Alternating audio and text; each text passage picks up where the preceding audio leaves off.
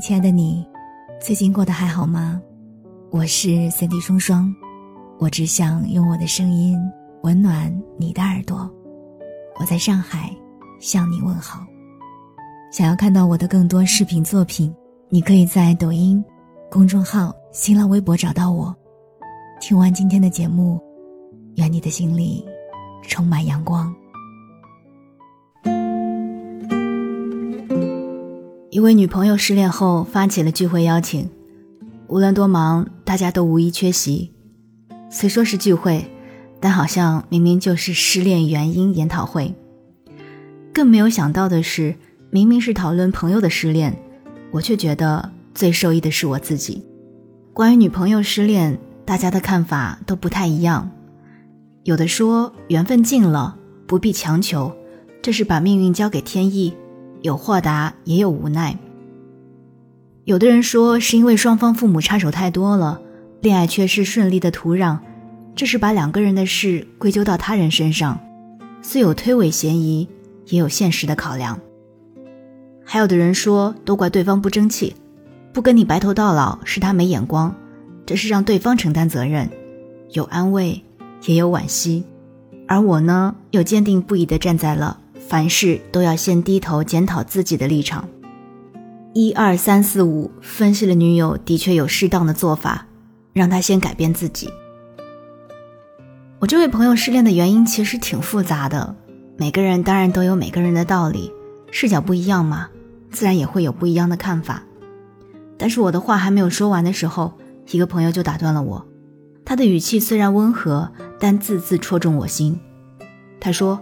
不能把什么事都往自己身上推，你这个倾向太严重了。你都活得这么累，就别要求一个刚失恋的人跟你一样了。聚会结束后，我就一直在琢磨女朋友的话，也回想起了这些年发生的很多事。我觉得他说的好像没有错。我早就建立了一种条件反射，无论遇到什么问题，都会努力找到我跟这个问题之间的联系。有时甚至直接把自己看成问题的主要和全部原因。工作业绩平平，是我努力不够；别人拒绝我的请求，是因为我能力不足；恋爱不顺利，虽然也有对方的责任，但主要还是因为自己不够贤惠，没能满足对方的期待。这样的归因，其实是长久以来鞭策我的动力。因为我总能够从中发现自己的不足，然后去不断的修正自己，让自己变得更好。我觉得把问题回归到自己身上也是最简便的方式，因为相较于其他因素来说，自己才是最可控的，不必花费心思去琢磨怎么改变别人，搞定自己才是头等大事。常常思考自己的过错，的确让我从中受益。但是渐渐的，这种倾向成了一种压倒性的思维方式。我不仅是如此对待自己，也会如此期待别人。我常常忘了问自己，是不是有一些问题真的和自己没有关系？是不是有些事情真的不是自己的原因呢？像我这样去思考问题的人其实也不少。如果过度的延续这种倾向，自罪感会越来越重。到那个时候，长思己过。已经不是一种动力，而会变成一种压力。遇到事情之后，我们会越来越容易自责，越来越容易自卑，变得畏首畏尾，不敢去面对任何挫折和失败。我想，我们在反思自己、改变自己的路上，能不能偶尔歇歇脚，再多打开一点视角，去擦亮眼睛看一看，那些你本不该承担的错误，那些不属于你的过失。或许我们都有过类似的经历吧。就是会莫名其妙的冲别人发了一通脾气，那个人没有犯什么错误，还很无辜。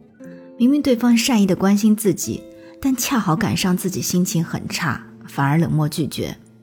对方已经很努力的跟自己相处，但你还是会挑剔他的毛病，产生争执。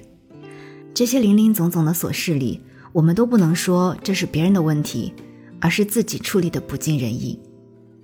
那么，在立场对调的时候，你同样有理由告诉自己，这些不是你的错，不是你做的不好，把别人的问题留给别人，而不是时刻把你不该背的责任也扛在肩上。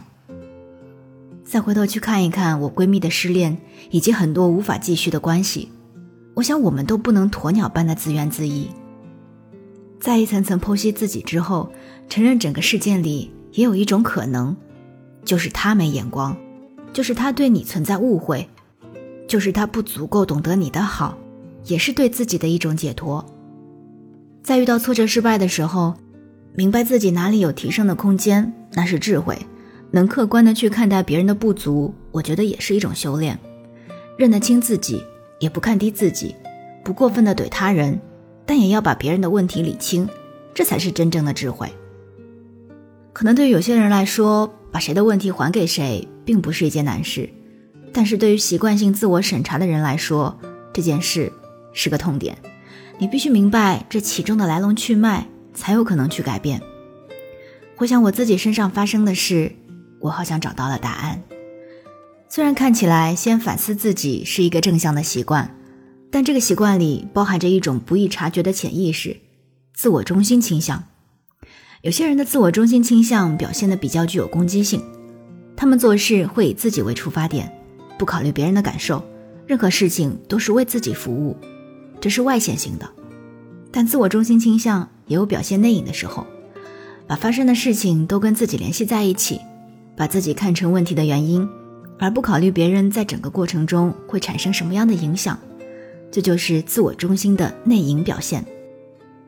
任何自我中心倾向都是一种对自我的过度迷恋，尽管我也一度不愿意承认，但是心里始终还是会有一些信条，只要我努力，只要我变得更好。